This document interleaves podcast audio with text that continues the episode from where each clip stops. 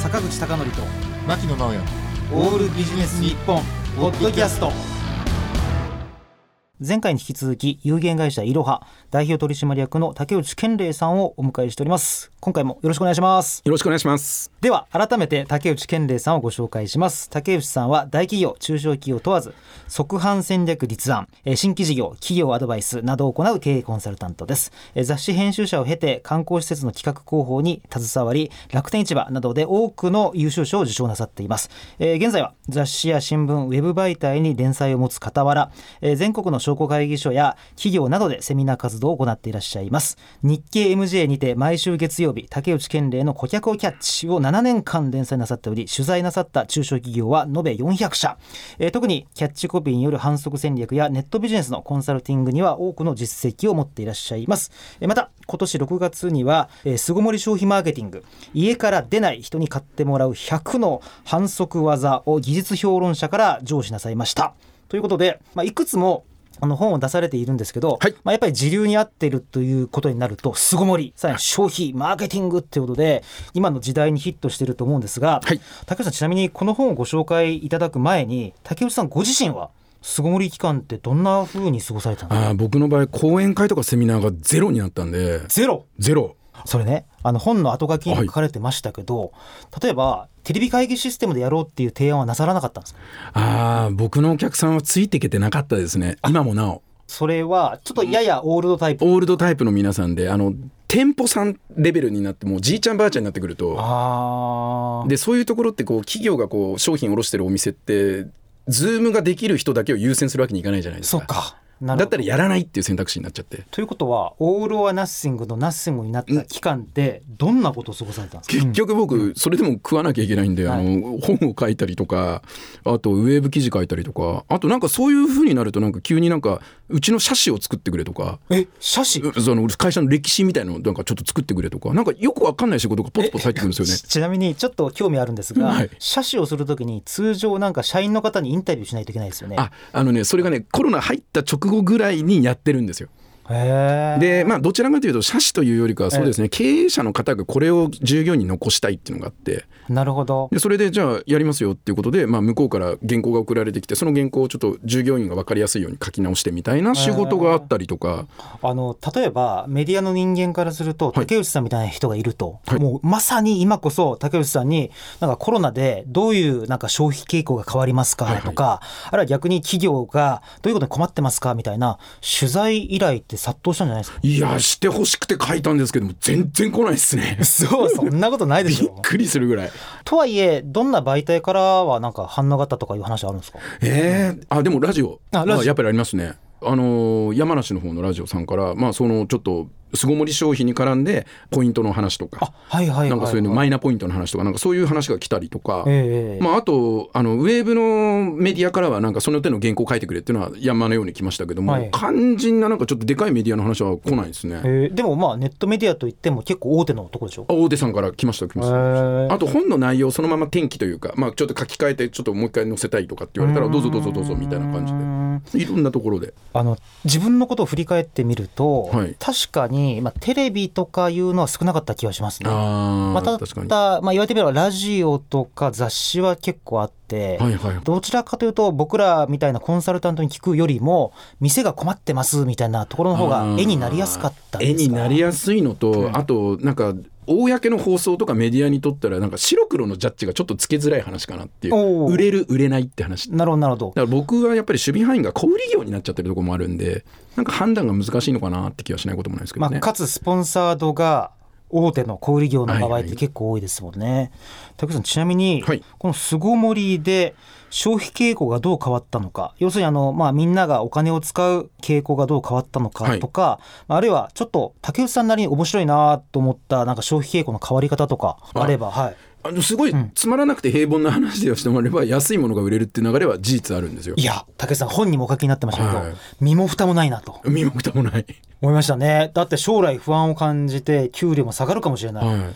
そうなりますか。あのスーパーマーケットも高級なスーパーマーケットやっぱり売れないしあでも安いスーパーがめちゃくちゃ売れるしあはいはい一方で、売れてる店とか評判になってる店とかあのコロナでも調子いいよっていうところはもう大体あの信頼関係ができてる店ですね。いや本当にね僕ねあるウェブメディアで書いたんですけどここ数年インバウンドなんだかんだ言ってすごい地元の客を軽視してるっていうか軽視してましたね。ね、なんかこっちの売り上げの方がいいやって言ったところに、なんか今、しっぺ返しが来てる感いじしやまーすしまねす。しますこれはもう仕方がないですよね、うん簡単にお金を取りに行く方に行っちゃったんですよ、みうん、なん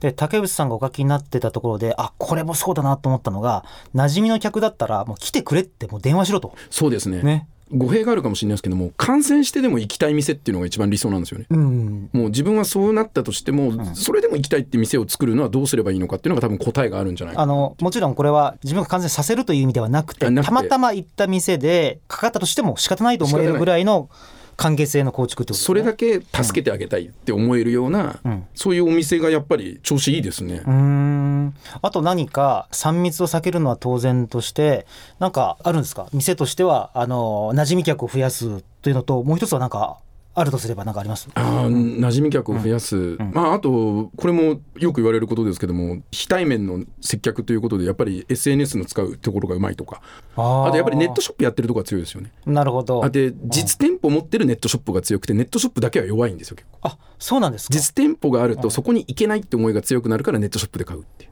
なるほどでもネットショップしかやってないとそこに行けないっていう現実がないから買わなくていいって話になっちゃうんでということはやや難しく言うとオムニチャンネルって言い方昔ありましたけどそんな難しい話じゃなくても単に両構えしとくっていう両のは構えしてるところの方があ例えばアパレルとかも店を持ってるアパレルのネットショップの方が強いんですよ売り上げえだーけど店も持ってなくてマンションの質でやってるようなところはやっぱ弱いんですよ。なるほどそれはなんかあれですか今はいけなくてもいつか行けるかもしれないという安心感が醸成されるいやもう現実のところに行けないんだからっていうストレスになるのかなあ通ー販で買うって意味がなくなっちゃうっていうなるほど北海道のメロンだから北海道から取り寄せたいだけであってメロンって言われても取り寄せたくないっていうあなんかそういう距離感の問題のストレスかがなあっるてんだ気はしますね。その中で消費が伸びた分野とか不況だった分野っていうのは何かあるんでしょうかあの伸びた分野で言えば農業資材とかねあ確かにホームセンターとかバブってましたもんねあの、んスーパーマーケットの産直の売り場のものがどんどんなくなっていくんですよだからスーパーマーケットが農家に何て言うかというと何でもいいから作れって言うんですよねへえそしたらこうガーって作っていくみたいなへーただただ飲食店と契約してる農家ってあるじゃないですか玉ねぎたくさん作るとか、そこは大打撃あの確かに飲食店に卸していた鮮魚の店とかもかなり打撃食らったみたいで,、はいダメなんですよだけどそれは家の中で料理を作る人が多くなったってことあですそうですねうーんあと、はい婚活系婚活これ震災の時もそうだったんですけども、はいやっぱりこう何か災害みたいなのが起きると人恋しくなるんですよねみんなえじゃあ絆オンラインのお見合いサイトとかへえ調子いいらしいっすよ竹内さんねごめんなさいその話になると思わなかったんですけどお僕先月中国のネットビジネスを見ていたら、はいお見合いがすげえ人気なんですお見合い人気ですねらしいですねよでなんか中国は特殊で間になんか全く見知らぬおじいさんがいるんですよはいはいはいでおじいさんがいて話がちょっと孫ついていたらフォローしてくれるみたい な人力お見合いネットサービスみたいなやつが人気らしくてじゃあコロナ後っていうのは絆マッチングサイトは調子いいらしいですなるほど考えたことなかったですけどうん巣ごもりで家に閉じこもってるから人恋しくなる人恋しくなるっていうでもその代わりなんですけど、ブライダルはめちゃくちゃですねあーさすがに3密ですもんね僕、いろんな業種がどうなってるかって対策を考える中で一番手に負えないのがブライダルって感じですかねブライダルがなんで致命的かっていうと普通だったら6月の結婚式が流れたら9月10月に入れるじゃないですか入れないんですよみんなあああの結論としてなくてもいいんじゃないかって発想になってきててあーだからコロナで一番嫌なのがもうこれっていらないよねって判断されるのが一番怖いっていうなるほど墓参うりとか、ん仲間入りとかうん、だから文化が変わるのが嫌だな新しい生活様式に当てはめて考えてみるとこれってそもそも ちょっとそぐわないよねっていうこそとうですよねそうそうあのなんか結婚式で2人だけの動画を流すってサービスありますけど、はいそもそも料理で一番儲かるじゃないですか、はいはいはいはいはいあれがないっていうのはそ相うで当痛いでしょうねそうですねだから今年初詣っていらないって話になったら大変ですよね、ああ確かに、うんなんかこれっていらないよねって誰かが言い出すのが一番怖いですよね業界的にあの入学式もいらなくなった瞬間周辺の産業ってめちゃくちゃ影響をね与えられてましたもんねそうだから不況だった分野って僕実は今質問したんですが、はい不況が続く分野でもある可能性があるということです、そうですね続いて消滅していくっていうのがやっぱり一番嫌だなっていううんそういう業界が出てくるんじゃないですかね。あのとはいえみんななんとかこう打開策をこう探そうとしてるわけですが、はい対面とか接客ができない中で、はいまあ、なんとか販売、まあ、あるいは消費してもらうようにこう伸ばすためにはどうすればいいんでしょうか、いやー、これねちょっと矛盾しちゃうことかもしれませんけども、はいそのコロナの中でどうやって人と接触するかっていうのがすごい大事になってくると思うんですよね。面白いまあ、例えばあのポスティングでも DM でも流していいから店に来てもらうんだけどそこを密にしないとかなるほどあー人に来てもらうところのロジックがあった上で、その人に SNS なりネットなりなんかの情報を読んでもらうっていう仕掛けが両方ないとなるほどちょっと複雑になったって感じですかね要。するに距離を保つのはニューノーマルというんですか、はいはいはい言うけどその中でいかにこう対面して安全に買ってもらうかってことですかそうですねうーんこれ難しいですよねいやかなり難しいだから売る方も情報を発信してくれるっていうのと、その情報を見てもらうっていうことをしっかり作った上で囲い込んでいくっていうところがなんかすごい大事になってくるのかなっていう。タクさんちなみにこれヒントとなるようにどんな情報をこう発信したらいいんですかあのよくそういう情報発信というとセールとか安売りとかの話ばっかりみんな考えちゃうんですけども、人の話ですよね人売ってる人店員さんの話でいいんです店員さんの話とか店長さんの話、かうんあの人の話って気になるからやっぱり継続して見ちゃうんですうよ、んうんうん、でも物とお店の話って継続して見られなくなるから情報が途中で止まっちゃうんですよねあの地方の中小企業でも社長さんがめちゃくちゃ友達のネットワーク持ってて、はい4,000人5,000人のフェイスブック持ってて、はいはいそこからこう集客するってめちゃくちゃ強いですよね。強いです強いですだから僕はよく、あの半分冗談ぐらいで言うんですけどもその町で選挙に出たら市長になるぐらいのああそのくらいの知ってる関係作んないとダメなんじゃないかなっていうなるほどだからあれなんですねあのソーシャルディスタンスは保たないといけないけどネット上のディスタンスはすごく密接にっていそうかうですそうですそうであーすそこのネットの中はソーシャルディスタンス取らなくていいんで、ネットの中でどうやって近づいていくかっていうところがやっぱりすごい大事になっていくのかなっていうところありま塚すさんね。ちなみにこれちょっと以前から聞いてみたかったんですけど、はなんかよく2つの矛盾する言葉が世の中にはびこってて、はいはいはいまず1つ目は SNS やる以上は毎日発信しなさいっていう派閥の人と、はいはいいやあんなん別に毎日やったって仕方ないから、はいはいあの定期的に週1とか2週間に1回ぐらいでいいよっていう場合ってどっちを信じたらいいんですかこれいや SNS に関しては中1ぐらいかなっていうイメージですけどね。例えばメールマガジンとかだったら毎日打てっていういやー放射系のコンサルタントの人たくさんいますよね。毎日やるんだったら相当ネタいいもん作んなきゃダメだなっていうあー YouTube とかを YouTube とかもあの結局飽きられないためにどうすればいいかって話なんですよね。あ簡単に言うとね飽きられないだから頻度というのはあくまで手段に過ぎなくしないてで多分素人の人がコンテンツ作って頑張っても週に1回いいネタが作れるのが限界じゃないかなっていうなるほどあのテレビの放送も週1じゃないですか絶対、はいはいだからあんだけクリエイティブな人が集まっても週に1回しかいいものが作れないんだったそうです ねらしかも前日は徹夜してますからそうそうだから素人がどんなに頑張ったって、うん毎日1個いいものあげるなんて無理なんですよなるほどあと竹内さんがこれライフワークとして取り組んでいらっしゃるキャッチコピーとか、はいはいコピーライティングってあると思うんですけあどりまでここら辺ってやっぱりコロナウイルス禍っていうかコロナ禍においてはすごく僕重要になってくると思うんですね、はいはいはいなんでかというと対面の機会が減ってその代わりにこうポスティングだとか、はいはいあるいはこうネット上の記事とかコンテンツで集客すると、はいいはいうことは重要になってくると思うんですがこれあの全く知らない人間がいたとしたら何から学ぶのが一番いいですか、いやキャッチコピーもし、作ろうかなって思うんだったら薬局薬店に行くのが僕いいかなえ面白いドラッグストなんでですかアそれドラッグストアは悩み事を解決させるポップとかキャッチコピーがめちゃくちゃ並んでるんで